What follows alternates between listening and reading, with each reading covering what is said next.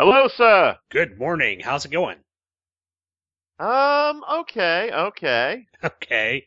You're listening to Just One of the Guys, now featuring a milestone episode that will still have me sounding like it was just my first.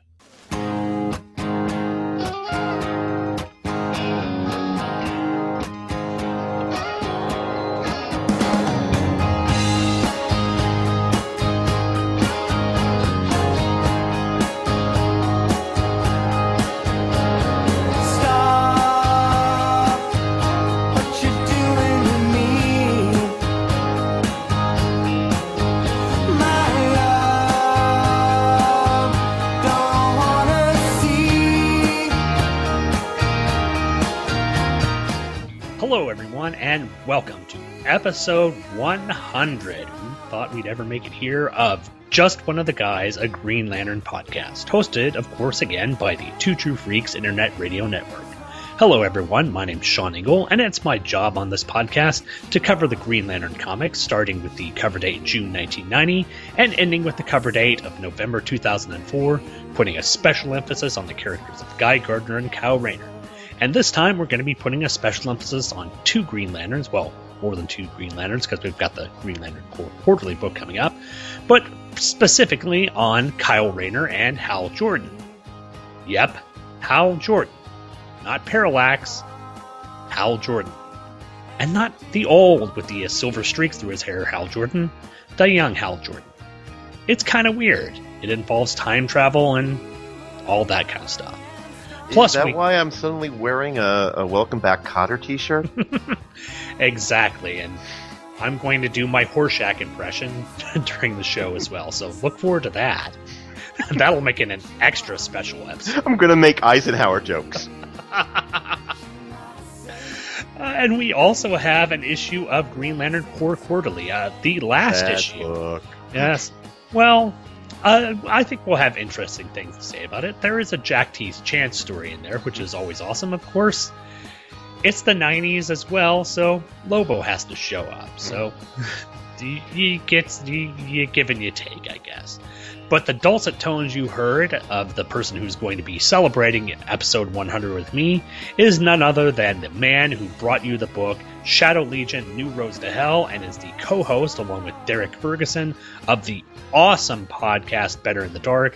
Ladies and gentlemen, it is my pleasure to welcome back to the show my very good friend, Mister Thomas D J. Thomas, thanks for coming. It is always a pleasure, my friend, to be with you and to talk about stuff. I'm glad that you're here to talk about, especially episode one hundred, especially talking about Green Lantern one hundred. This is the kickoff of a big story. Hal is back. It's bizarre. I think we're going to have some fun stuff to talk about. Yeah. I mean, if there's ever, I just want to say, if there's ever proof that Ron Mars had no ill will for Hal. No. It's right here. Exactly. If, if people believe that Ron Mars thought poorly of Hal, you can't find it in this book. There is nothing here but a loving amount of praise for Hal Jordan in this. And we're going to get right to that after I take this little break and play my prerequisite number of podcast promos for some shows that you should be definitely listening to. So as soon as we come back from this break, we will get into our coverage of Green Lantern number one hundred.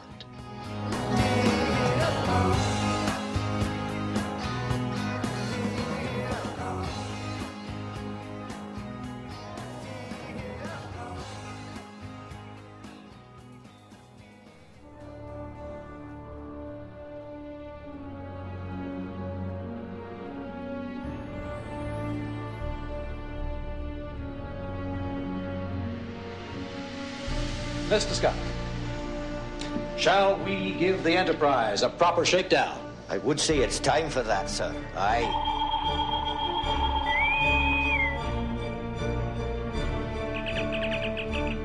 Before this drama unfolds, we give welcome to the ones named Kirk and Spock.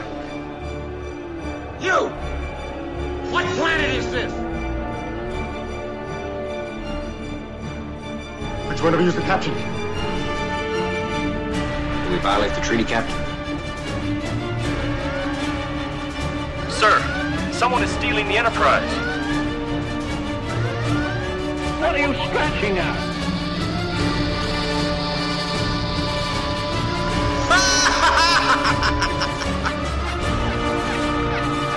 Humans make illogical decisions. Distress sequence completed and engaged. No!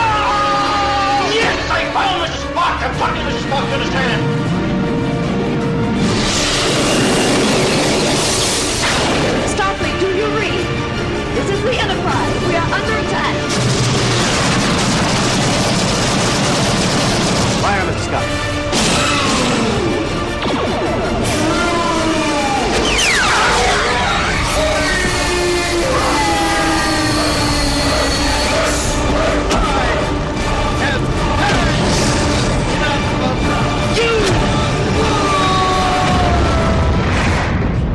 Star Trek.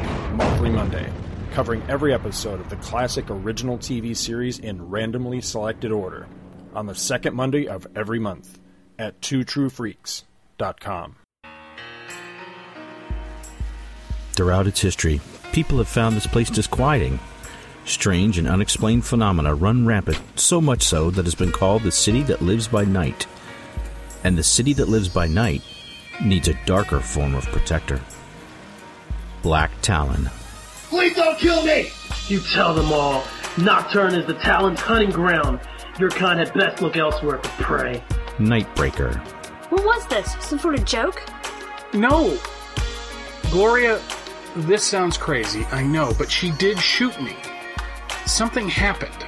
I'm still not sure what, but people don't recognize unless I truly concentrate on their wanting to see me. It's like I'm invisible. Ferryman.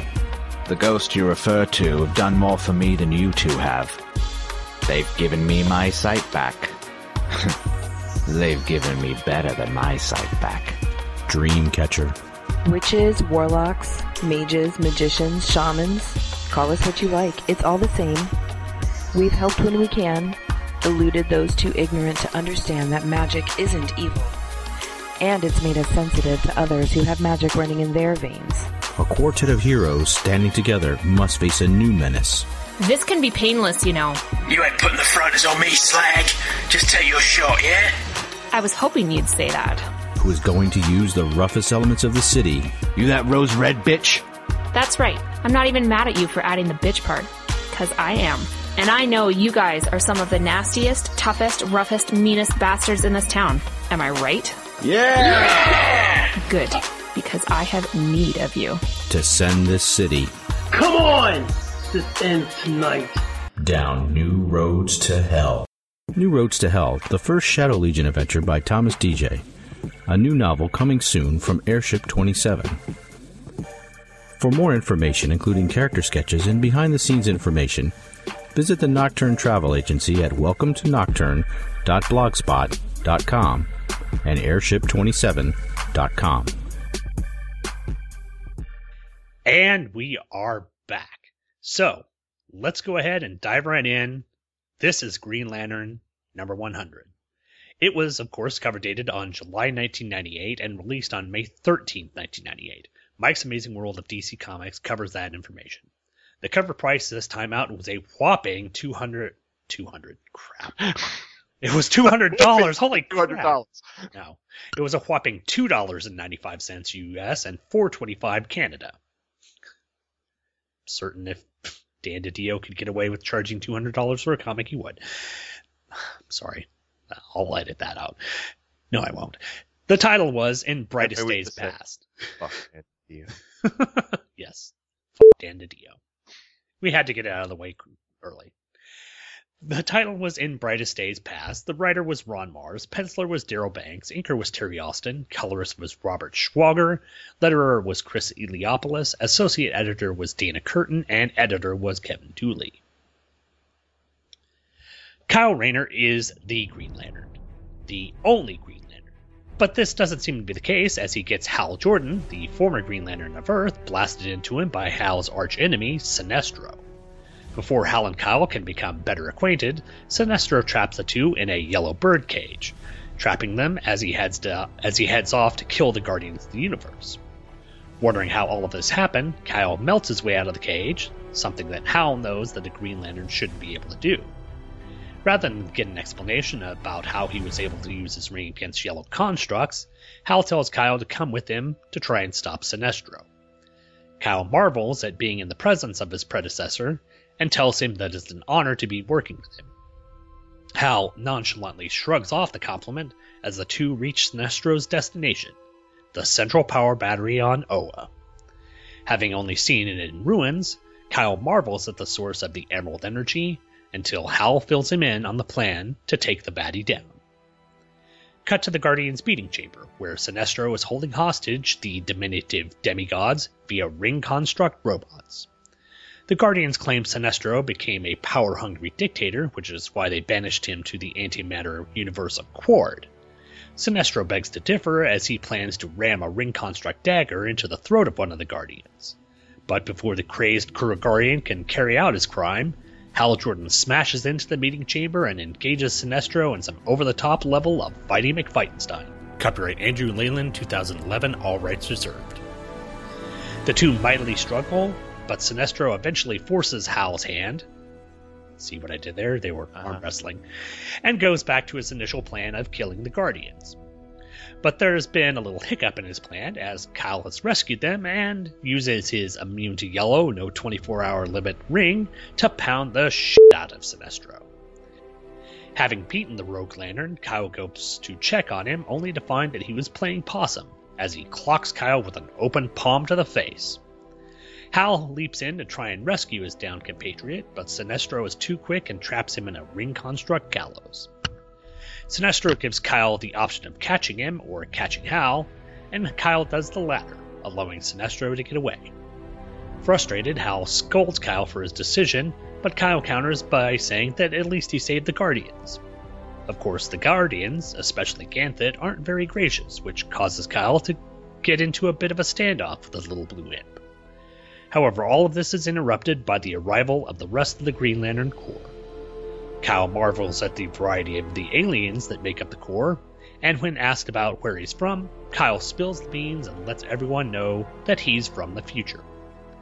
This leads to Kyle relating the events of the last few issues, including his fight with Graven, his transport into the future, his meetup with the Legion, and Brainiac Five's mistaken return of him to this time. The Guardians confer and decide that Kyle must immediately be sent back. But Kyle heatedly disagrees, saying that he needs to go after Sinestro. Hal restrains Kyle and convinces the Guardians that he could be a great help in capturing the yellow-ringed renegade, and the Guardians reluctantly relent. But before the Corps can go after him, they all head to the Central Battery, and in an epic panel, the entirety of the Corps charges their rings and recite the oath, something which Kyle finds completely awesome. Out in space, Hal tells the Corps members that he's certain Sinestro is using his ring to propel a nearby asteroid into the Guardian Citadel. Hal sends the Corps to make a frontal assault as he and Kyle take the fight directly to Sinestro. Everything goes to plan until Sinestro gains the upper hand against Hal and rams a ring construct spear into a downed Kyle's chest. Looking like he's won, Hal sneaks up behind Sinestro and puts a ring construct gun to his head. The former Lantern can't understand how Hal was able to escape his constructs, and Hal tells him that he and Kyle had switched rings, allowing Hal to destroy the yellow restraints, and Kyle to withstand the mortal injury. Crisis averted, and boxing glove punch utilized, and rings exchanged, our heroes take the shackled Sinestro back to Oa, where the Guardians decide to launch him into space into a prison capsule where he'll be no trouble at all. Oh wait, that was another franchise, sorry. And with that, the Guardians use their MacGuffin powers to send Kyle back to his timeline. But not before Sinestro can will his ring to push Hal into the transported beam with him, depositing Kyle and Hal back in New York City in the present day.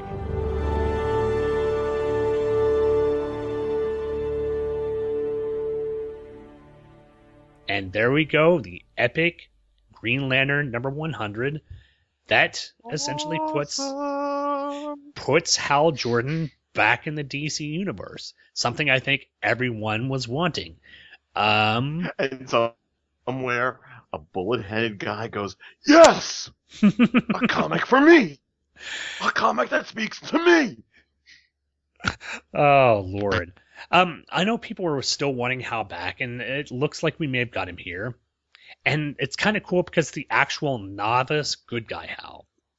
And plus, uh, I'm trying to remember where the whole Graven thing gets addressed throughout the story. I don't remember anything about that, but I think that's neither here nor there. And I think going on from this, it's really going to be interesting to see what happens to Hal with the rest of the world who still thinks of him as dead, and some who still rem- remember as Parallax. Um, I think that'll be a really interesting thing as we see going on, and I can't wait to re go over those issues again, because I have not read those pretty much since I picked them up, so this is going to be fun. Uh, Thomas, do you have any notes on it? Okay, first off, killer cover. Mm-hmm. Now, which cover? Do you have... Uh, uh, the one I'm looking at is the one with the two of them, you know... Side by side? With the split, yeah, with the split... Uh, lantern symbol behind them. Mm-hmm. There were basically three covers of this, and this was at the time when variant covers wasn't the norm. Variant covers were, you know, you'd have them every once in a while, but this was a good idea for a variant cover.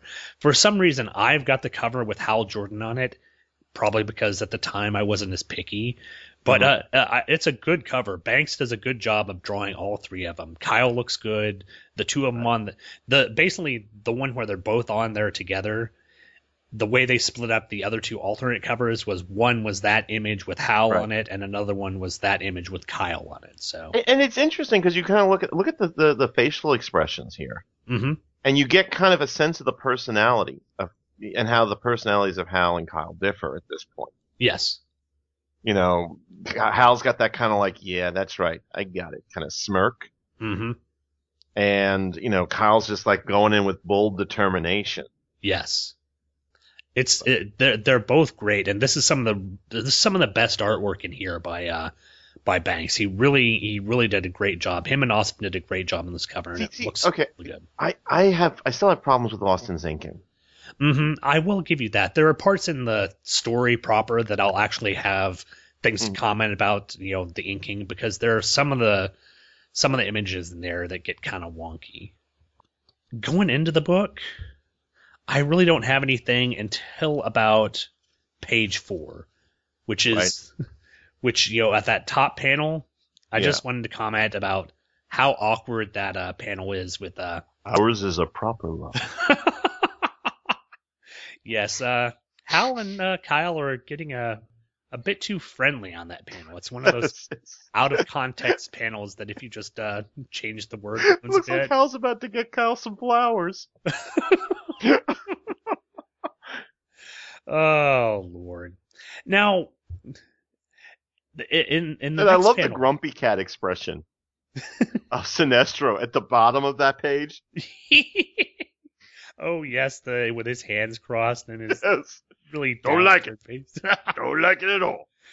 Oh, uh, now I know in the early, I, I could have sworn there was an episode of uh, D J's Comics Cavalcade where Sinestro had trapped Hal in a ring construct bubble, and he escaped of it, escaped out of it by manipulating the air to yeah. speed up time or something like that. And it looks like, uh, you know, because on this on this page, you know, Sinestro references, you won't get out of this cage like last time. So, of course, you know, Sinestro's probably put Hal in ring construct cages like dozens of times by now. So I think it's just interesting that, that Mars chooses to give us a, a my, my guess is that this is Hal, maybe his second year mm-hmm. as Green Lantern. Yeah, he's he's discovered the core, so obviously he knows about that. So it's not right. his first couple of issues, because he didn't really know about right. the Guardians of the Core until then. Until later on, yeah. I mean, it's it's, and we know that he knows Tomari because mm-hmm. he does do, and I just think it's interesting that that they, he doesn't bring him to that point um, when we get towards like the end of the sixties, where he's a bit of a of a prat. Yeah, he's still he's still the youthful, mm-hmm. exuberant, you know, uh, trying to be heroic Hal, but he's mm-hmm. not the one who's so overly confident that he believes that, you know, he can get anything done. And I, I love that. And I love on page seven, uh, after after well, on page six, the bottom panel of Kyle just mm-hmm. grinning, and of course there's yeah. Terry Austin's love of teeth again. Anthony Robbins, look at my teeth. And then, you know, Kyle just realizing that he's he's, he's in the presence kid. of racism. Yeah, he's he's no, in the presence of I, I said that not hero. in a negative way. He is a big kid throughout this adventure. Mm-hmm. But not, he's he's a kid, and he's loving the fact that he's with this guy who's who he's kind of got hero worship for. But Kyle isn't ineffectual. He's not. Mm-hmm. He's not like, whatever you say, Hal, you do whatever you know. Whatever you right. say, I'll do. Kyle actually had some things to to input on this story as well. So it's not like Kyle is just lapdog following Hal throughout this. Kyle actually is a Green Lantern in his own right. It's just he's getting to work with basically his predecessor in his prime, which is something that he never got to do as Green Lantern. It surprised me if they were about the same age, in fact. You know, that I think that I think you might be right. I think that probably works well for them because it, it allows them to relate a lot better. So, you know, and it's kind of neat that Kyle probably at this point in time has more experience than Hal. Yeah, but even even though Kyle does have more experience than him, he recognizes the greatness in Hal. So, you know, again, like you said at the beginning, this is Marr's loving letter to Hal Jordan. And mm-hmm. it, it, I can't, I agree. I cannot see how people can think that Marr's had a thing against him. Page eight. Here's you your get... favorite yellow buildings in the background on page eight. Yes, yes. And that one, that, that the circular panel. Mm-hmm. Yeah, God, that's those teeth are so freaking weird. Mm-hmm. Well, like and he's... this is this is where the inking I think gets a little weird because the inking yeah. is just so thick around here, and the shading mm-hmm. on Kyle. I wanted to. That was one of the things I wanted to comment on. Again. You know, Terry Austin is known for being a great inker. He's done a, a ton of stuff with uh, Byrne and the X-Men. I think he's mm-hmm. best known for that. But his inking here just gets kind of wonky at certain times. Yeah. The next page, I love the robot constructs that are holding them. They're very classic. I don't know if these have actually been in a Green Lantern story because they mm-hmm. look very familiar. Well, they just look very Silver Agey. Yeah, that's true. And I think this is what they're kind of trying to evoke, the sort of feel of the Silver Age here. But, uh, yeah, that, it's really fun. Uh, the next page on page ten, I think this is where the inking just goes off. Oh, God, Ape Man Sinestro. Oh, yeah, he. Uh, this is just what really What the bad. heck is wrong with that? I mean, the, the, I th- I'm assuming we're both speaking about the second panel. The second panel, yes, is just... Oh. I don't know what happened, whether this was rushed or whatever, but the inking is just so thick it doesn't it doesn't even look like. And in the next panel, it doesn't look like Sinestro. It looks like a, a pink-skinned Metalunan from. It's like Colin Ferris. No, seriously, does. it does. It does. But the, you know, it's just. You, but if you look at the other panels down here at the bottom, well, looks... somewhere the, Colin Ferris looks up from his from his hot dog stand, and goes, "What? Somebody's talking about me." Ah, uh, poor Colin Ferris or Colin Ferris. What the hell his name is? Suck it, Dark Star cast. uh, I'm. I will never get members of the Dark Star cast ever on this show. What am I saying? No one's doing a podcast about the Dark Stars.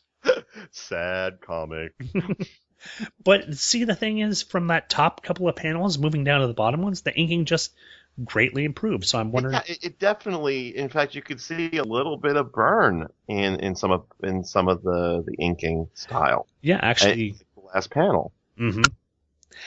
Uh, moving on to page eleven, I've got to kind of wonder about this, and this is probably just a Silver Age thing. Mm-hmm. Hal Jordan decided to make his interest, entrance to the uh, Guardian Citadel by using a ring construct drill to drill in the side of it. Regardless of the fact that Sinestro had just broken in a big know, honkin' a hole. Big honkin' hole. And then later on in the book, we will see, oh, the Green Lantern Corps just fly in through the top. I mean, I can understand Sinestro doing wanton destruction of things, but Hal, really? Come on. I mean, this has got to... Mm-hmm. This kind of, you know, this is infrastructure to destroying. I mean, I know you probably don't get paid for this, but mm-hmm. just don't be a jerk and drill holes into the wall, Hal. Oh. Um, we've got the over-the-top wrestling, you know, mm-hmm. thing. Now, see, now that's what Sinestro looks like. Yes. No, that that's awesome. You know, he's got yeah. the very, he's got the widow's peak. He's got the very high forehead. I think that's really good artwork there on that page.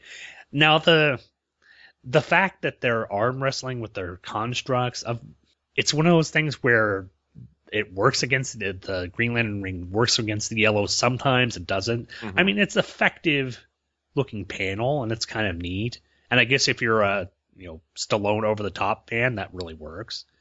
But uh. It's fun. My next note is page thirteen, mm-hmm. panel uh, three.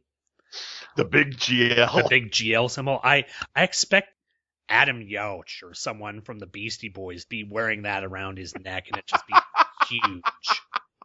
I think that would be autumn. Uh, that would be awesome. But then, uh, again, then we Sinestro. Get the Rock'em Sock'em Robot in fourteen. Oh, yes. Oh, the, the robot with this.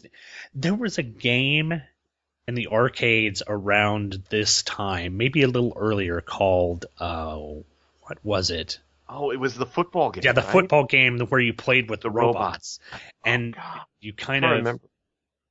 It wasn't Blood Bowl. I believe the game you were thinking of was called Cyberball two thousand seventy-two. No, uh, was, no. Uh, I can't remember, but yeah, it was. Uh, It was it was some sort of football game where you basically played with robots and they ran around on sort of tank treads, and that's kind of what this looks like. But yeah, that's fun as he as Kyle uses his ring, which he obviously states doesn't have the twenty-four hour weakness mm-hmm. and doesn't have the uh, immunity to yellow. So, and I like uh, in that panel above that, did you see the Guardians, you know, looking at each other, going, "What, what the hell the is heck? This?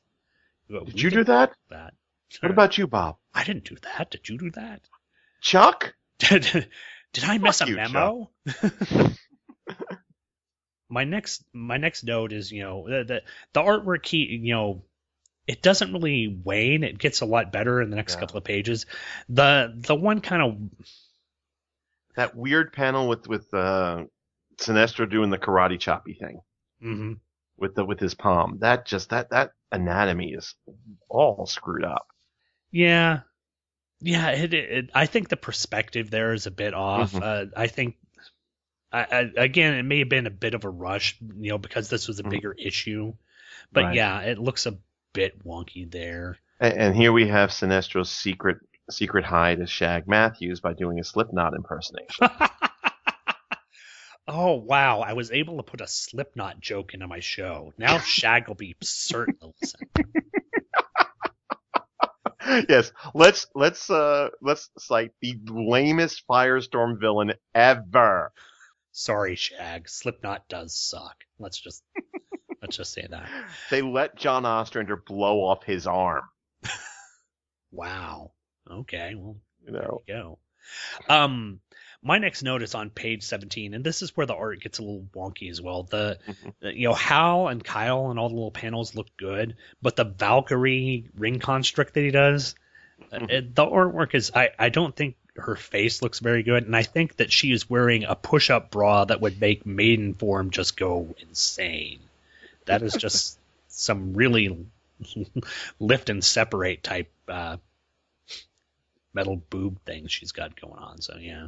Hal mentions on page eighteen, you know, he, he asks, who is responsible for your training, not Kilowog? And again, at this time, was Kilowog even around? If we're if we're making the assumption that this was like the second year mm-hmm. of Hal's training or of Hal being Green Lantern, Kilowog really didn't come around until... With the mid-eighties, with the Green Lantern Corps, I think his first... Yeah, but I think that he's been retroactively placed in... Okay, so that... you know At this point, of... as part, as one of the trainers. When okay, Hal, well that... Just that Sinestro was the guy who got it, who got assigned. I think that it's been further retroactively explained that the reason Sinestro trained Hal was because, of course, he had his bestest, his bestie's ring, and he requested the, you know, but we'll get to, we'll get to how Sinestro's bestie pretty soon. Okay. Um, you get the explanation of, you know, you get, you get the introduction of Kyle. I love that he made the crack about the bump in the head, by the way. Wait, where is that? On page eighteen, panel one, two, four. Okay. If you had just uh, cut the rope instead of catching me, I would have just gotten a bump on the head. Which, as we know, in those early issues of Green Lantern, he got bumped on the head a lot. Oh, yes. That was, the, you know, more than like Yellow Constructs or anything. The thing you could do to take out Hal Jordan was get him knocked on the head. Yeah. He was constantly getting that. Which is uh, why, of course, Parallax took him over, because he had a concussion, post-concussion syndrome. Makes sense. Um, page twenty... This is, I think, uh, I think uh, Banks' artwork shines. He does a really good job at uh, depicting the core. And again, like I said early in the thing, hey, there's a big hole in the roof. Why couldn't he just, you know, hopped in through that rather than drilling a big hole in the wall? So, yeah.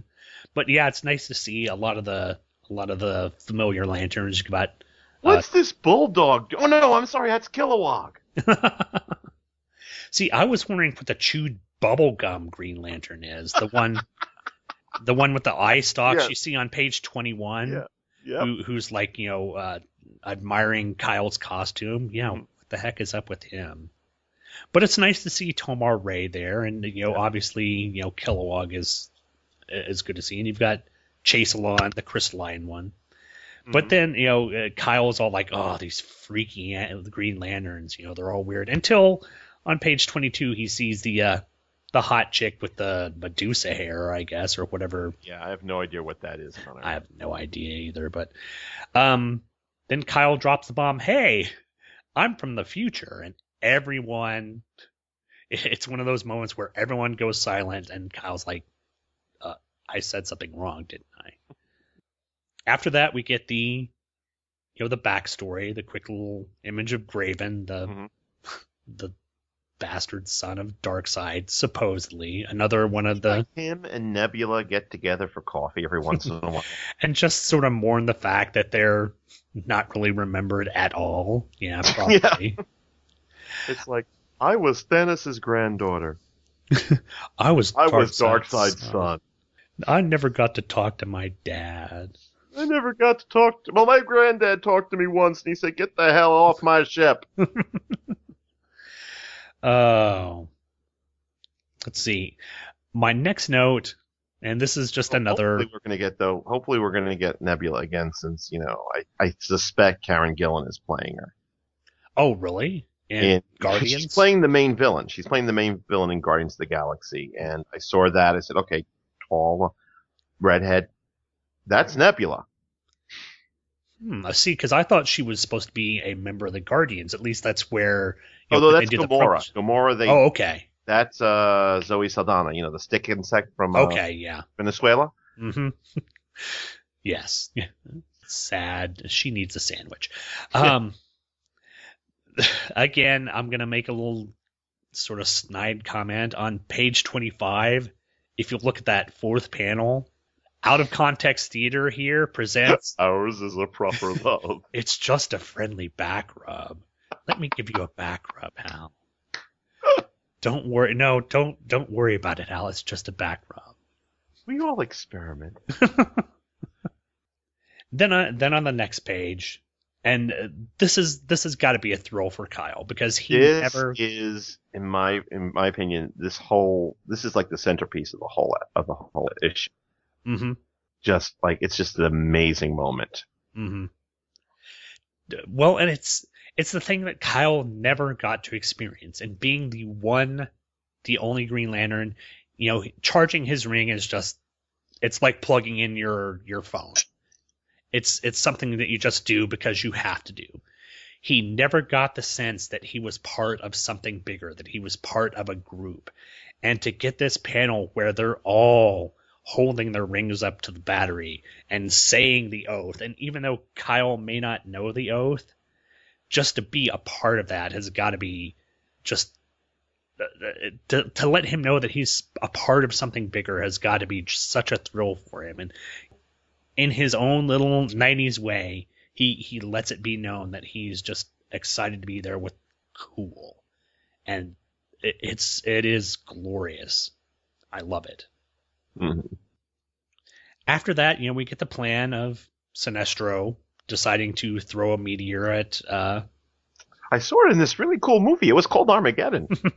That movie was not really cool. But it's Sinestro. Oh, okay. Sinestro well, thinks crap is cool. That's true. Well, it was not one of Michael Bay's better He movies. Likes Deuce Bigelow male gigolo. Oh, no. Oh, God. Don't. You know why we keep getting Adam Sandler movies every year? Sinestro. It's an evil plot by Sinestro. Oh, sweet Jesus. We figured it out. Uh, but again, uh, the artwork, you know, waxes and wanes. And here on page twenty-nine, that, that final panel where Sinestro is leaping at, you know, Kyle or Hal. It's just it looks almost Staten-esque. Yeah, it does kind of. It, it does. It does have that sort of very uh, that uh, Staten-esque is right. It does that sort of minimalist comic-y look. Mm-hmm. The the angles there aren't as curved. There's a lot more sharp edges to it. So it just the artwork in this book is is. Not bad, it just varies so much. And I don't know whether it's the fact that it might have been a bit rushed or it might have been a bit overwhelming to do it all, but it's it's okay. I can't complain all that much about it.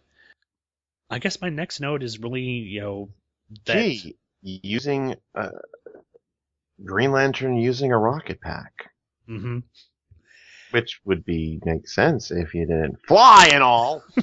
Well, he's got to fly fast, so he can't just fly fast by flying fast. He needs to put on a rocket pack because, mm-hmm. well, you might you might think that Kyle would be doing it because it's cool, and that's kind of Kyle's thing. Kyle likes to do cool things, so there you go there. But this was one of the things that kind of, not that it didn't work for me, but it was just kind of a ha huh moment because prior to this, you know, it had, it had been shown in issues uh, ninety-eight and ninety-nine where Kyle went to the future that he could only allow his his ring didn't work for anyone else. It only worked for someone who he was genetically linked to. Mm-hmm. uh, in in the Future Shock storyline where we dealt with the Legion. Kyle's ancestor in the thirtieth century was the one who became, for you know just one I- issue, a Green Lantern, but and she could use the ring simply because she was his, you know, great great however many great you know granddaughter or something or something like that. So the fact that Hal and Kyle are able to switch rings and Hal is able to use his, even though supposedly it's encoded to Kyle's D N A, is just kind of I don't know. I don't know if it's just kind of weak storytelling or whether or not you could just chalk it up to the fact that this is, you know, time, pat, you know, this is before Kyle's time and things work differently. But mm-hmm. it was one of those little sticking points that, you know, just kind of irked me. And then you get, you know, Hal doing his Dirty Harry, which again makes no. Uh, we're going to come to a, a story later. Where, which um, hinges on the concept that the rings at this time have a failsafe that prevents a Green Lantern from taking another sentient's life. Why Sinestro, who was supposed to be the best of the best before they said, ah, sorry, you gotta go, is scared that Hal Jordan is going to shoot him? Mm-hmm. With his big green gun, I have no idea. Well, unless... I guess the only way you could kind of no-prize that is if Hal is wearing Kyle's ring, and Kyle's ring has that immunity to yellow, yeah. Maybe there's that sort of bit of, unknown. Okay, that it. makes sense. That would be the only way I could, you know, maybe no prize that out. But yeah, it's just out of place for Hal. You would also think that Sinestro would be knowledgeable about Hal enough to know that that's just not in Hal's makeup to do something mm-hmm. like that. But yeah, I guess it makes for a nice Dirty Harry moment. Mm-hmm. And then we have Hal using his green ring to remove the yellow ring from Sinestro's finger. Mm-hmm. What the F? Well, again, isn't it? Uh, I uh, they hadn't traded rings yet, so you know he's okay. he's able. You're to right. That. I'm sorry. But then I think this that is should amazing. have been a, that should have been a sign, actually, kind of like a hint that yeah. Mm-hmm. But then I think it's amusing, especially you know what we've talked about before with uh, Kyle using all the uh, varying constructs and whatever, and not trying to go back to the simplistic things that Hal Jordan used to do. That Kyle is the one that knocks Sinestro out with the ring construct boxing glove. So, you know, not that it bugs me or anything, but I think I'm wondering it, you know, because. Because Hal mentions on that page thirty-five that, you know, he, he's surprised that Kyle used a boxing glove uh, mm-hmm. to the fact that, you know, Hal may have never thought of using a boxing glove to knock someone out prior to this. But, yeah, uh, it's fine. But uh, this leads us to the the final couple of panels where the Guardians are going to use their magic Guardian-type powers to... to send Sinestro into space. Yeah, good idea. Banishing him into an alternate dimension or an alternate universe couldn't keep him down, so you're just going to shoot him out into space and you think that's going to be okay? Uh, most you know, he might meet some, I don't know, shape-changing group of aliens who'll decide to invade O A. That would never happen. Of course not. Um... Uh, But it leads to the moment where, you know, Sinestro, and we've seen this bes- before in the early issues of Green Lantern, where the ring bearers can manipulate their rings when they're not wearing them. And you see Sinestro mm-hmm. manipulate his yellow ring to toss Hal into the sort of time vortex with Kyle. And you get this great panel. I think I think Hal and Kyle both look really good on this final page. Mm-hmm. Um, with... Uh, Kyle back at uh, you know Radu's and Bleecker Street, and Hal Jordan right behind him. Except for Kyle's teeth.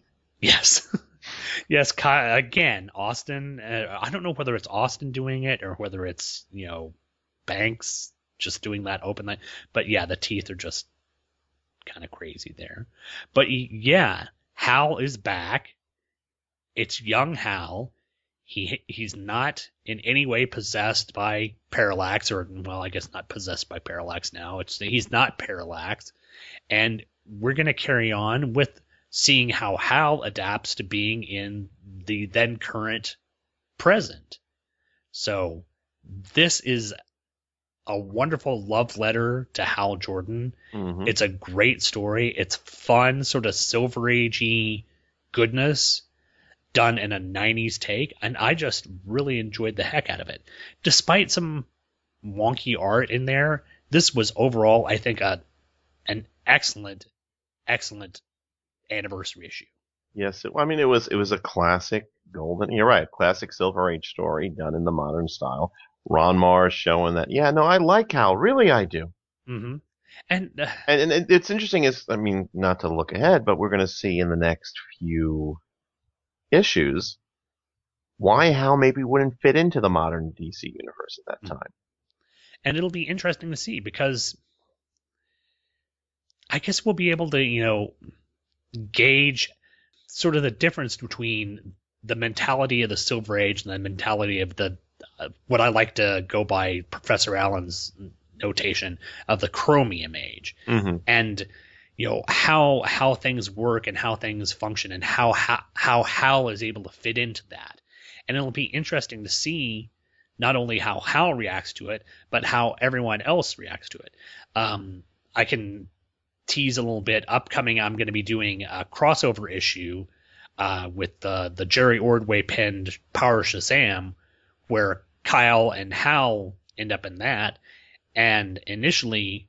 the Marvels are kind of leery about dealing with Hal because the way they know him is from him being Parallax. So they're mm-hmm. still kind of wondering what's going on with him.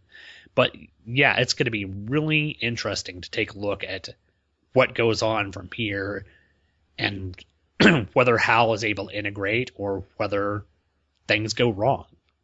So yeah, I'm I'm loving this. This is just such a good issue.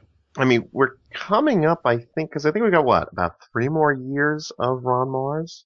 Yeah, I think so. I, I, if I, I, I want to say that like one thirty-seven or one thirty-six is the the first Judd Winnick ep- uh, issue. I think it may be a little earlier than that. I'm tr- I think it's in the one tw- the late one twenties.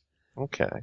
Because uh, there's a few, I think there's a few issues where there's someone other than Mars, and then we get to the oh, those awful stuff. Ben Rabe fill-ins. I, I, I think uh, is that first you ruin first you ruin Pete Wisdom for me, Rabe, and then you ruin Kyle Rayner. F you.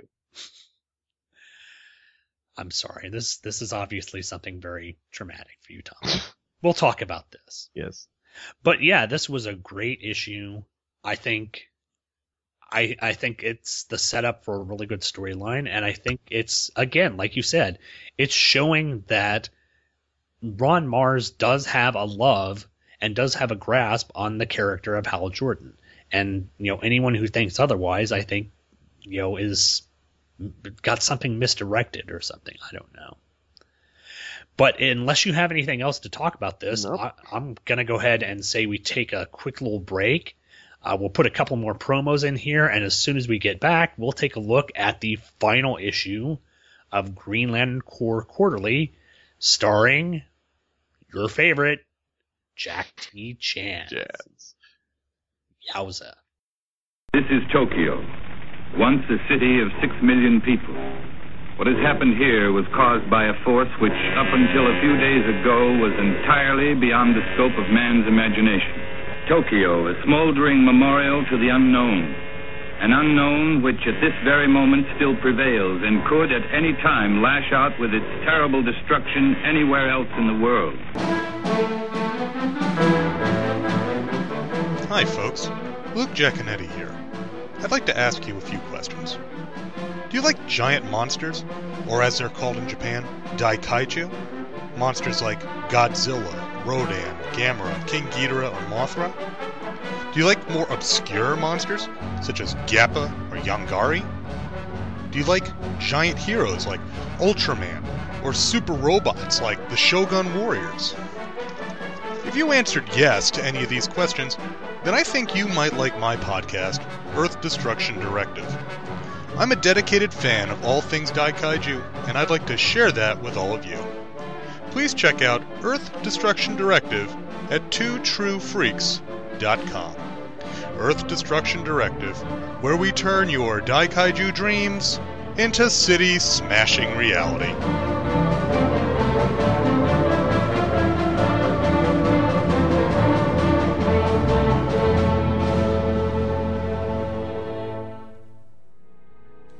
You like cheap comic books, right? Well, I'm Professor Allen, and I talk about cheap comic books on the Quarterbin Podcast. In every episode, I'll dissect a single comic from my collection, as long as I paid no more than twenty-five cents for the issue. Forget about four dollars new comics that you can read in four minutes, or crossover events that can cost one hundred bucks to collect. Join me in the Quarterbin, where even bad comics are a bargain, and good ones are a steal. The Quarterbin Podcast is part of the Relatively Geeky Podcast Network. Visit us at relatively geeky podcast dot blogspot dot com or search Relatively Geeky or Quarterbin Podcast in iTunes. I guarantee it'll be worth every penny. And we're back. So let's take a look, as we usually do this time, at Green Lantern Corps Quarterly number eight, the final issue in this series. Whether it's for good or ill, we'll find out. The cover date for this one was spring nineteen ninety-four, and it was released on January eleventh, nineteen ninety-four. The cover price was two dollars and ninety-five cents U S, four dollars Canada, and two pounds in the U K, and the opening title for the book was Book of Endings. The writer for this part of the book was Mike Carlin. The penciler was Carlos Franco. The inker was Tom Rainey. Letterer, Albert Guzman. Colorist, Greg Rosewall. The associate editor for the entire book was Eddie Braganza, and the same with editor Kevin Dooley.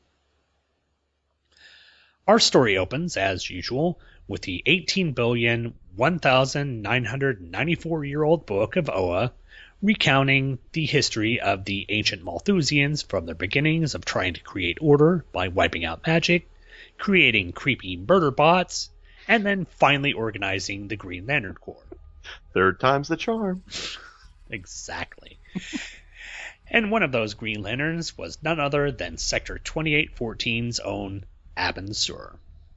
Now, as I failed to mention and realized in the last issue, the framing sequence here wasn't written by Gerard Jones, and I'm kind of wondering if that was because Gerard was kind of on the outs, because throughout the Green Lantern Corps quarterly thing, the one thing that sort of tied it together was most of the framing sequences were written by Jones, and the last one was written by, oddly enough, Ron Mars, who also took over the Green Lantern book, and this one's written by Mark Mike Carlin, and there's nothing really wrong with it. It's a simple telling of the Green Lantern story, you know, for at least the story of the Guardians. But, you know, I, I, I don't know. It's Mike Carlin, I think, does great stuff, but this just is there to sort of frame the book. And plus the art, I think it's marginal at best, but I don't think it really needs to be all that epic because you've got some better stuff in here. The framing I, I think that this shows signs of being really, really rushed. Mm-hmm. And I'm willing to bet it was... Re- remember, because if you guys go back to episodes fifty and fifty-one of Just One of the Guys, which guest starred uh, Michael Bailey and some jackass from New York, you'll remember that we recounted how the um, whole Emerald Twilight storyline was very quickly rushed into production after Gerard Jones' proposal for the same story was rejected. Yes. And I think this is, might be what very much happened, that, that this, they knew they were going to cancel the book. Gerard Jones was like, screw that, I'm not interested anymore. Walked away. And somebody had to come in and do some sort of framing sequence for the three stories with it.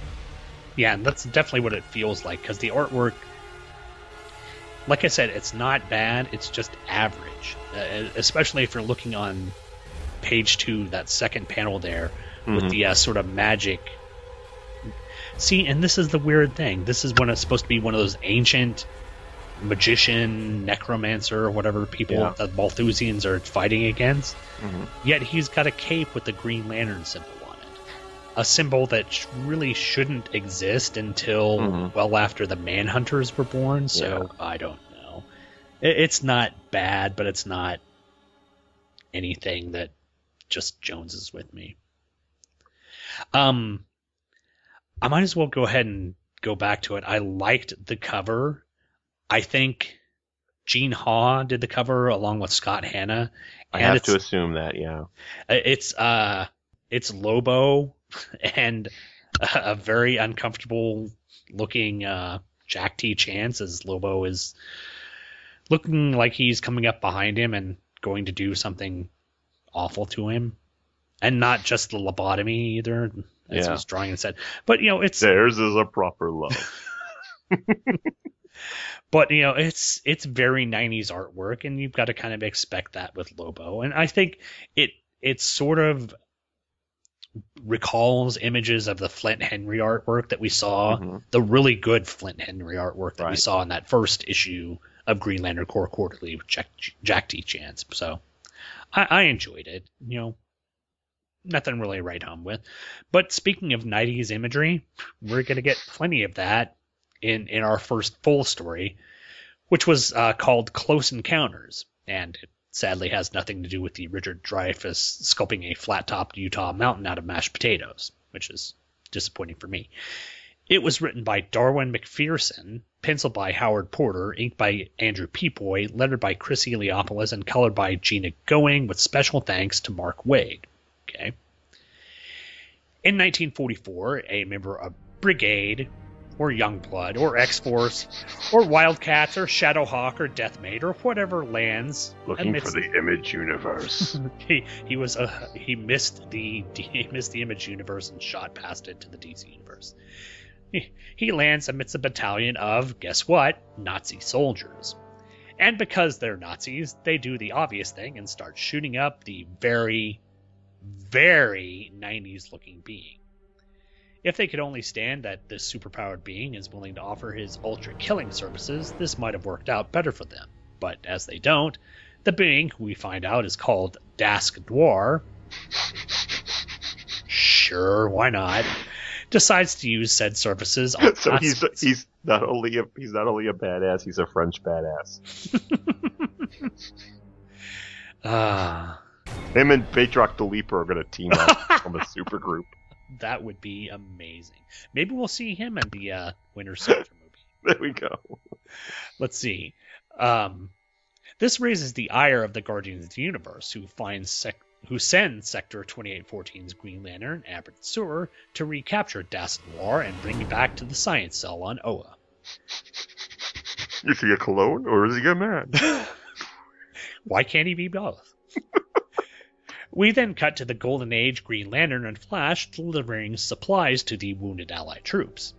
The two heroes are interrupted from their duties by a surrendering Nazi, which is odd because it normally is a surrendering French person, but that's just me making commentary, who is ranting about an attack from a strange demon. Concerned, the heroes head out and find the X-Reject throttling another Nazi. Alan and Jay engage the Liefeld wannabe, but they are handily taken down. However, Green Lantern Abin Sur isn't such a pushover, as he whangs the alien in the head with some ring blasts. Dask is prepared for the encounter, as he powers Paste Pot Pete and sprays Abin's ring hand with some yellow paste, then knocks him out. Our hero awakens sometimes later, and doing the logical thing, he steals the unconscious Alan Scott's ring and decides to use it as his own, finding that it doesn't have the stupid yellow weakness. Abin chases down Dask, and after a quick fight and a bit of social commentary to a couple of young French boys, the Green Lantern takes the villain back to Oa, but not before replacing the stolen ring back on Alan Scott's finger and wiping their memories of the attack. Crisis averted, Jay and Alan awaken with that funny sort of hangover-style type feeling, which is exacerbated by the fact that Alan found the ring on his wrong hand. You know, this was a fun little story with not very nineties artwork. And I mm-hmm. think that's kind of appropriate from Alan Porter, who will really right. make his name big here in a couple of years in the J L A book. I do have some issues with the story. Okay. First off, um, Abin Sur is a dick. Okay. He, I mean, and it's so weird because you read the other previous um, appearances of Abin Sur, and he's like very respectful in that. He's a bit of an arrogant jerk in this in this story. Yeah, kind of. Um, the the fact that he just nixes, you know, these two unconscious. Oh, this unconscious guy's a Green Lantern. Uh, he won't mind if I steal his yeah. ring. So also, Alan Scott goes out like a chump. Mm-hmm. And this is supposed to be his book. Yes. Yeah, I I never really thought about that because, yeah, this is Alan Scott's book. You know, he's been pretty much in all of the stories aside. Yes. No, he's been all in pretty much all of the stories throughout this book. And, yeah, he gets taken down pretty handedly. Yeah, that's... By, by Robotron, two thousand fifty-five. This guy is just... And... and the artwork gets a bit wonky here on uh, that page where Alan and Jay come in to fight him. Uh, mm-hmm. Alan just looks kind of weird in that first panel, I guess, page nine. Mm-hmm. But, uh, yeah, he does get just taken down very quickly. Yeah, it's not the best of stories, but... I just expected Abin Sur to say, now you know. At the end of his little speech to the French boys. Yes, I, I thought to go, and knowing is half the battle, Uncle Abin. Yeah, and the little French boys, they look, they look like they might, they they might facially. Smell? They, Of course they're French! Oh. I'm sorry, French listeners. We don't think that you smell badly. But, but no, I, I was saying that they, they they don't look photo reference, but they look kind of specific. So I don't know whether they're trying yeah. to do young versions of people, but that just could be. And then, yeah, that's got to be kind of awkward. You know, you fall asleep and find out you don't your know best what's friend. Going on. Your ring's on your other finger. What did I do last night? Oh, I was so wasted. There's a monkey in the bathroom. We've got to return this to Mike Tyson. Oh, no. Uh, but I think that's enough of that one. Let's go ahead and move on to... There, there's a little framing sequence in the middle, and that kind of uh, leads us into the next story, which is the one that I've been looking forward to. Mm-hmm. This is the next and obviously most awesome story in the book, which was right. entitled Bad Intentions. And it was written by none other than Bo Smith. Awesome. It was penciled by Enrique Villagran, lettered by Pat Brousseau, and colored by Matt Webb. And like many Bo Smith stories, this one opens with a burly man rescuing a helpless female from a dinosaur by throwing a grenade down its throat and then sealing its mouth shut by ramming a sword through its nose into its lower jaw. It's the American way, folks. It's what Bo Smith does, and he does it well. After a Jurassic-level bloom, our hero, Probert, most awkward name ever, removes his mask as he is approached by a guardian of the universe. The guardian tells the bad one that they are in need of his service in taking out Krud, spelled K K R U D D, to make it look different. A tubby despot who has misused his Greenland status to take over an affluent planet and kidnap Pula, the former love of Probert. Probert agrees to take out the chubby charlatan, and the Guardian offers him a Green Lantern ring to face his foe with. But Probert refuses, as he doesn't wear rings, and heads out to take the rescued girl back to her mother. Meanwhile, Krud is preparing for a party with the elite of the planet, while outside the castle, Probert is stealthily scaling the wall. Satisfied with himself, Krud decides it's time for a little bouncy-bouncy time with his kidnapped charmed Pula, but Probert has something to say about that as he bursts into the bedroom, ready to beat some ass. But Krud doesn't go down easy as he rings up constructs to deflect Probert's gunfire and to knock Probert out. The bad one beast beats a hasty retreat and curses the fact that he didn't heed the Guardian's advice. But fortunately, he finds Krud's battery and uses it to charge his ring. I don't see one, but well, whatever. Probert uses the ring to beat the stuffing out of Krud, cut off his ring finger, and then uses his fist to do the rest. Having trounced the tyrant and snapped his leg at the knee, ouch, Probert tells the returning Guardian that Krud is their problem and they're welcome to it.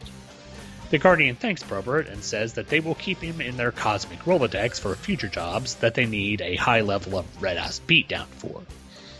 Probert says, whatevs, but I'm still not going to wear any rings.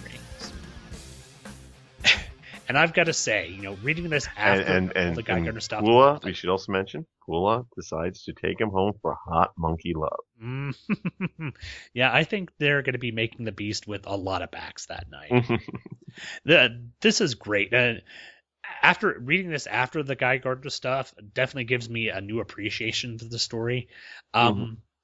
Probert is definitely Bo Smith in comic book form. I think we kind of mentioned, right. If you didn't know about Bo Smith, he was one of these people who, during his early life, liked to go find guys who were treating women poorly and beat the ever-loving snot out of them.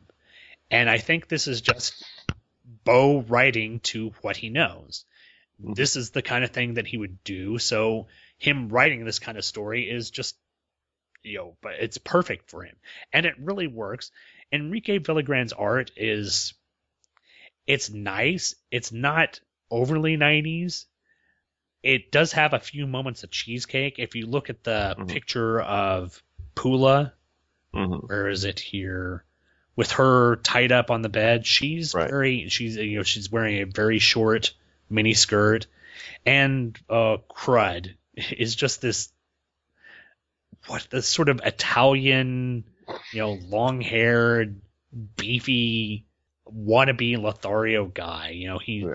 he he who decides, you know, the best way to get around a girl is to take off his shirt and show his tubby manliness, because he's one of those guys who's not he's not physically fit. He's got a sort of strongman type build, but that sort of, you know, late eighteen hundreds, early nineteen hundreds circus strongman, where he's not like, you know, Schwarzenegger fit. Right. He's just very barrel chested. I, I, I don't know why, but for some reason the, the, the character design for Crud, particularly like the clothing that he's wearing and the, the opening bits.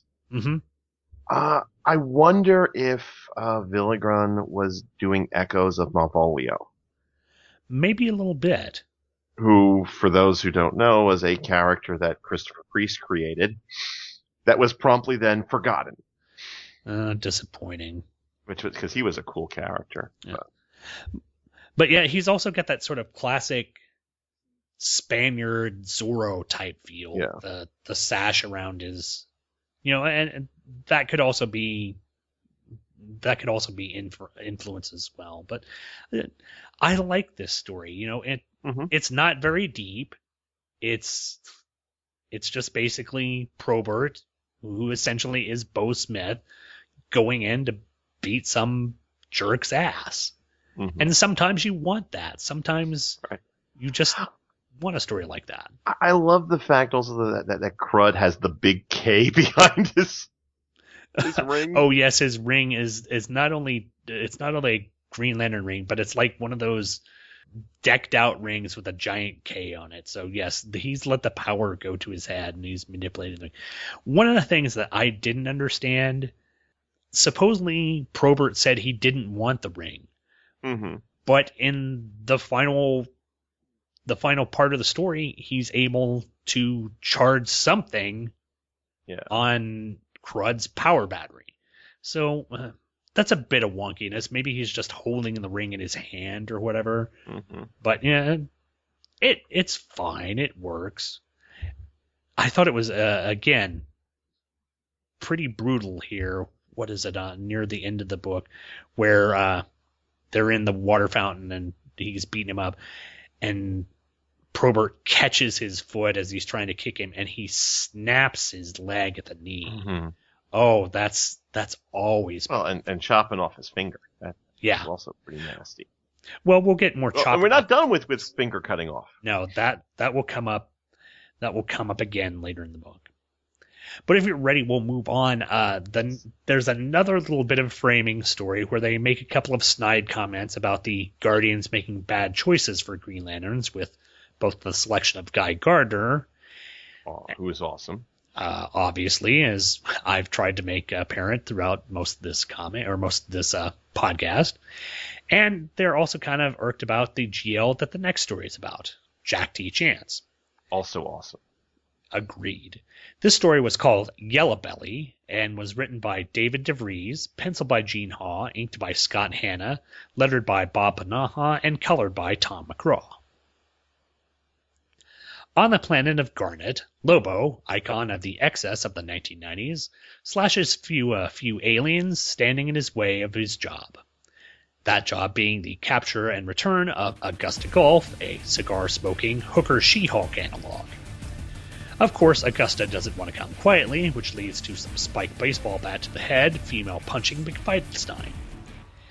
As Lobo lashes his quarry to the front of his space hog, he's approached by trench-coated, cigarette-smoking badass known as Jack T. Chance. Jack tells Lobo that he's stomping on his turf and that the overrated Yellow Belly better step off.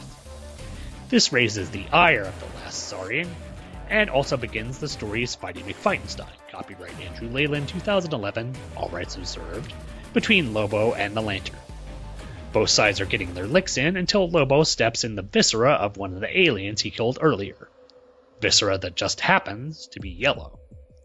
Getting an idea, which is odd for Lobo because I don't know if he can actually function by coming up with ideas, he slices open the corpse of the alien and floods his body with the yellow fluids, making him obviously impervious to Jack's ring constructs and force fields. This leads to the main man beating the ever-loving snot out of Jack, all the while letting him know that his pummeling came from a yellow belly. Having beaten his foe into submission, Lobo snaps off Jack's ring finger and takes the ring and his own in hopes for taking out Legion headquarters. That's L period. It's hmm. not the Legion of Superheroes. But when he finds out that, r- that the ring won't leave the planet, Lobo tosses the ring away, finger and all, as he flies off with Augusta in tow. The ring and finger each inch their way back to Jack's hands, reattach, and bring Jack back to consciousness. Jack asks what happened, and much like Obi-Wan, the ring tells him that he won, from a certain point of view. Triumphant, Jack taunts the criminals of Garnet to come and take him on, as they are all a bunch of yellow bellies. Now, again, this was a fun story, and I th- really like the fact that they took kind of the two badasses of the universe and sort mm-hmm. of put them together. And yes, it's very nineties, but it's a good way to send off the book. And it's a good, this is a good example of nineties comics and sort of nineties excess here. I will say, though, that Mister DeVries doesn't seem to have the understanding of, of uh, Mister Chance had, that uh, Ostrander did. No. Um, he seems to be more of a bully than anything. Mm-hmm. in in this story, as opposed to this person who was who had a code of honor that we saw in that, that first story that Ostrander wrote. I will agree with you there. He does he doesn't come off as the sort of, you know, man with no name, the sort of person who does, like you said, does have a code of honor, who's there to try and clean up the town. He just seems to be antagonizing Lobo. But mm-hmm. maybe it's just a way to set up It is just a way to set up a battle between these two. Oh, yeah. And, you know, we have that, that great epic twelve-issue maxi series that comes out of this, with the two of them teaming up and going around alphabetically kicking the ass of everybody in the universe. I think that would have been perhaps one of the greatest things the nineties would have produced. Unfortunately, sadly, it did not. In fact, if anything, they kind of write Jack off very, very, very, very... offhandedly in issue number fifty. Mm-hmm. And that's that's disappointing, because I think out of most of the characters that came out of this uh, Green Lantern Corps quarterly run, Jack was one of the standouts. There were some interesting stories. Uh, a couple of episodes ago, I did one about a Green Lantern who was in a coma. That was a nice story written by uh, James Robinson. Right. But... um. Yeah, Jack was one of the standout lanterns, and the fact that he only got two books here, and that one little sort of one shot in uh, the Green Lantern book where he is killed off in just a matter of panels, is disappointing, because I think this is a character that could have stood on his own and had some interesting yeah. tales, but yeah. they. Decided. It was obvious that, at least at one point, D C was kind of high on him, because he's got the cover on both of his appearances. But I think at this point, where they're going to like get rid of the Green Lantern Corps and get rid of the Green Lantern family of books, and they're kind of embarrassed. Yeah, and that's and at the point of this time coming out, it's still pretty high on the Image and the speculator market. Mm-hmm. Uh, there's a lot of nineties excess still going on, and I would think this would be a point in time where they could still tell tales of this. But because they decided to, and you see it on the cover, you know, the Emerald Twilight signals the end of the Green Lantern Corps. You know, I think this was just a time where they were ready to get rid of the Corps, and it's disappointing because he had a lot of a lot of potential, I think, and it was just kind of misused. I think the Green Lantern Corps quarterly books would have been better served with having a Jack T. Chance story in every one of them, especially rather than having that awful issue with Power Girl in it. Oh, why was Power Power Girl doesn't count as a Green Lantern? No, she doesn't. There was there was a couple of issue there was a couple episodes back where Power Girl and Doctor Light, the non-rapey one, the female one, right, were sort of the framing sequences of the book, and it was basically Arecia trying to weasel her way into being a Green Lantern again, and it was a bunch of stories that it was a bunch of males trying to write feminist stories, right. And it was just it was perhaps the worst issue of this run of books. And it had a story in there that dealt with a Green Lantern who was like an awful, awful stereotype of kind of an Oprah character. Not necessarily in the way she held herself, but in the way she looked. It was a very, I don't want to say racist, but very uncomfortable, unflattering look at a sort of large black woman. And it mm-hmm. was just really not very good. So I think these books would have been would have been much better if we would have had more Jack T. Chance. He's he he would have been the cowbell of the Green Lantern Corps quarter. Oh yeah, if we had if we had a a an Alan Scott, a Nort, and a Jack T. Chance story every every issue. Yeah, and the we thing would is, still be seeing it today. I would think so. I think I think Jack T. Chance would have been viewed much higher than he is. I think, you know, aside from you and myself, by by general uh, fans of Green Lantern, if if that were the case, if they would have given him uh, a better breadth of stories in this than rather just one at the beginning and one at the end. Mm-hmm. But, you know, you take what you can, I guess. But overall, I'm kind of glad that I actually went back and read the Green Lantern Corps quarterlies. In general, I think it was a positive experience. There were some really awful stories in there. I will admit the one with the tubby female Green Lantern who can't, who who doesn't want to be Green, Green Lantern and gets sick when she flies. The one with the Muppet insects. I don't know if you ever got to read that one. No, that was, no, I haven't got to read that one. That was bad. And, oh, I'm trying to remember. There was one with a... That, that whatever happened to Ariza's book that was... Yes, that was really that awful. Was not fun. Uh, but there were some good ones. The the early stuff where Roger Stern was writing the uh, Alan Scott stories, where they were mm-hmm. showing Alan Scott and uh, Molly as this sort of old or older couple just living in the D C universe and having adventures and going off to to Doby Dickel's planet of oh I can't remember what it was going to Doby Dickel's planet. You know, it was just it was a nice sort of slice of showing that D C Universe didn't have to all be young, hip, trendy, C W-looking kids. Right, you know, right. that there was a that there was an age difference between it, and there was more than just the hip youth in it. So I like that kind of stuff. The Nort stories were fun. They were a mixed bag, and they had some sort of goofy comedic elements in it, and it also had, uh, in, near the end of it, some some kind of touching uh, dramatic elements as well. But overall, this was a product of its time, a product of the nineties, and there were a lot of nineties type stuff in it. But I think this was an actual nice addition to uh, what I'm what I was covering here, and I'm actually glad that I pulled these and decided to uh, take a look at them. And I think that the other thing that we keep in mind is that what eventually felled Green Lantern Quarterly is the same thing that felled a lot of the other quarterly books, not only in D C and Marvel, but in Marvel as well, which is they became the dumping ground for inventory stuff. Oh, yes. You yeah, know, I'll... there's a definite whiff of, like, you know, uh, that, uh, that there was a bunch of uh, Green, Tales of the Green Lantern Corps that never got around to being published, that they just decided to just dump on dump on the on the book, and the quality suffered because of it. Yeah, in fact, a lot of the stories that I think didn't do as well in this in this run were the stories that did feel the most like inventory stories.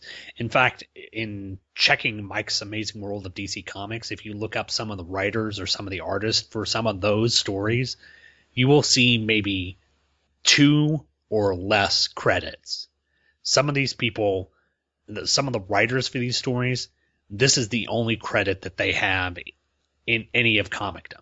And I think Mike's Mike's Amazing World is pretty comprehensive. They've got they've got a pretty good width and breadth of uh, you know, what artists and creators uh, you know, what they've worked on. And when you see that the only work that this person has writing for is this one comic, you've got to th- kind of think that yeah, inventory story definitely. Mm. But overall, I thought this wasn't a bad issue. It was significantly better than some of them. Uh, it was very nineties heavy, especially yeah. with the character of Dask Noir, who was just... I think we both agree that the Bo Smith story is the best. Mm-hmm. Uh, I think that there there is, even though there's some weird character characterization choices, uh, I think that the uh, the Abin Sur slash Alan Scott story works. Um, I think that the the Jack Chan story suffers because I don't think that DeVries understood the character. I agree with you. It, it it was fun nineties over-the-topness. It was fun to see these two people get matched up. But yeah, Jack's character did not seem to mirror the character that was set up with him in the beginning. Did they have to kill him? They could have, they could have, you know, shunted him over to... Well, no, but at this point, Darkstars was gone. Yeah. It's like, no, you can't come to Darkstars. Like, he could have been Legion. I think that would have... I think that actually would have been... kind of interesting, but you know, unfortunately Legion already had its prerequisite badass with Lobo, and you know, right. you, you don't want to you don't want to fill the book with Lobo type knockoff characters, mm-hmm. even though that Jack is, in my opinion, a far more interesting character yeah. than Lobo, but there you go. But yeah, that does it for issue one hundred and episode one hundred. Oh, but, but there should be there should have been like Jack Chan, Jack D. Chance, the comic. The ongoing Jack T. Chance comic. Kick-Ass Comics featuring Jack T. Chance. Shadow of Jack T. Chance. Ex Jack T. Chance. Wait, yeah, no, that's yeah. the other. We did, we did a whole Jack T. Chance universe. Yes. Jack T. Chance Force. That would be. Yes. There we go. Thomas, you made episode one hundred one of the greatest episodes I have ever been on.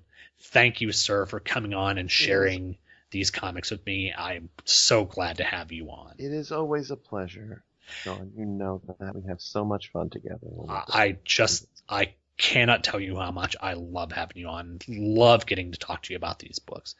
Let's go ahead and tell people where they can find you on the internet and what kind of things you're doing out there. Um, Well, coming soon is Monster Earth two from Mechanoid Press, which features a story that I wrote about giant monsters beating the snot out of each other. Always awesome. Oh, right, that, right up there with Nazis. It's like Nazis getting beat up, that's pretty awesome. Giant monsters getting beating each other up, that's also pretty awesome. You can still get Shadow Legion New Roads to Hell through Amazon on both Kindle and Dead Tree Edition. And I am working very hard to finish out the next volume of the Shadow Legion saga, which you will get a preview of in Mystery Men and Women Volume four, coming soon from Airship twenty-seven. Yeah. Um, Better in the Dark is, is slow going these days because I'm too busy writing and romancing.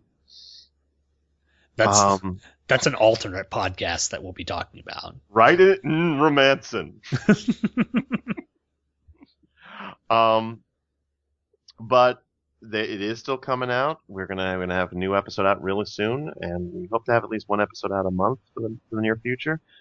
Um, you can go to Damn Your Ears, Damn Your Eyes uh, to check out my movie blog. That's kind of a little dormant, but it's coming back, and uh, other sing along scriptures, my music blog, and there's lots and lots and lots of places you can find me. I'm not that hard to find, and every once in a while on a, a show called uh, was it Who True Freaks, right? Yep. Yeah, yeah. I've I I've got something planned. Eventually, we're going to have to cover a Colin Baker episode, and I know Luke Giaconetti is also wanting to come on and talk about that. So it it may be you, me, and Luke, but I am more than willing to talk about. Will there be a giant monster also involved? Since it is Mister Luke Giaconetti, we could probably work something like that. Earth Destructive Directive also available. Yes, on, not Two True on the Two True Freaks now. Definitely. But Thomas, again, thank you again for coming on for episode one hundred. Thank you, everyone, for downloading and listening, and be sure to come back next time for another episode of Just One of the Guys, a Green Lantern podcast. Bye, everyone. You've been listening to Just One of the Guys, a Green Lantern podcast, hosted by yours truly, Sean Ingram. All images, stories, and music are copyright their respective copyright holders, and no infringement is intended. This podcast is done solely out of my desire to show the denizens of the internet that comic books can be fun, humorous, compelling, thought-provoking, and exciting, while not having to fall into the weary tropes of the nineteen nineties. I'm not in any way doing this for monetary gain, which irritates my wife to no end. All feedback for the show can be sent to the show's Gmail account at just one of the guys podcast at gmail dot com. All feedback, positive and negative, is warmly welcomed. All spam bots are warmly welcome too, as long as your definition of a warm welcome is for them to die horribly in a fire. The website address for the show can be found at the brand new Two True Freaks website, located at two true freaks dot com. There you can find the R S S feed, as well as scans of the covers and whatever else I feel like putting up. Look for me on iTunes.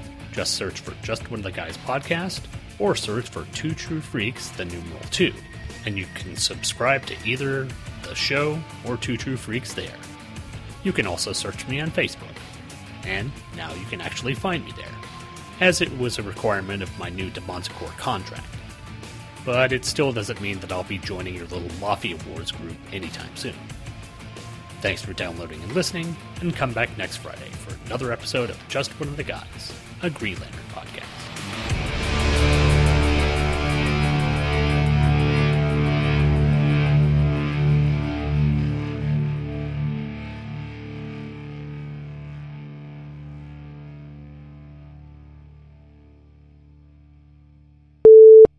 It's MegaCon, the largest comic book, anime, gaming, and multimedia event in the southeastern U S returns.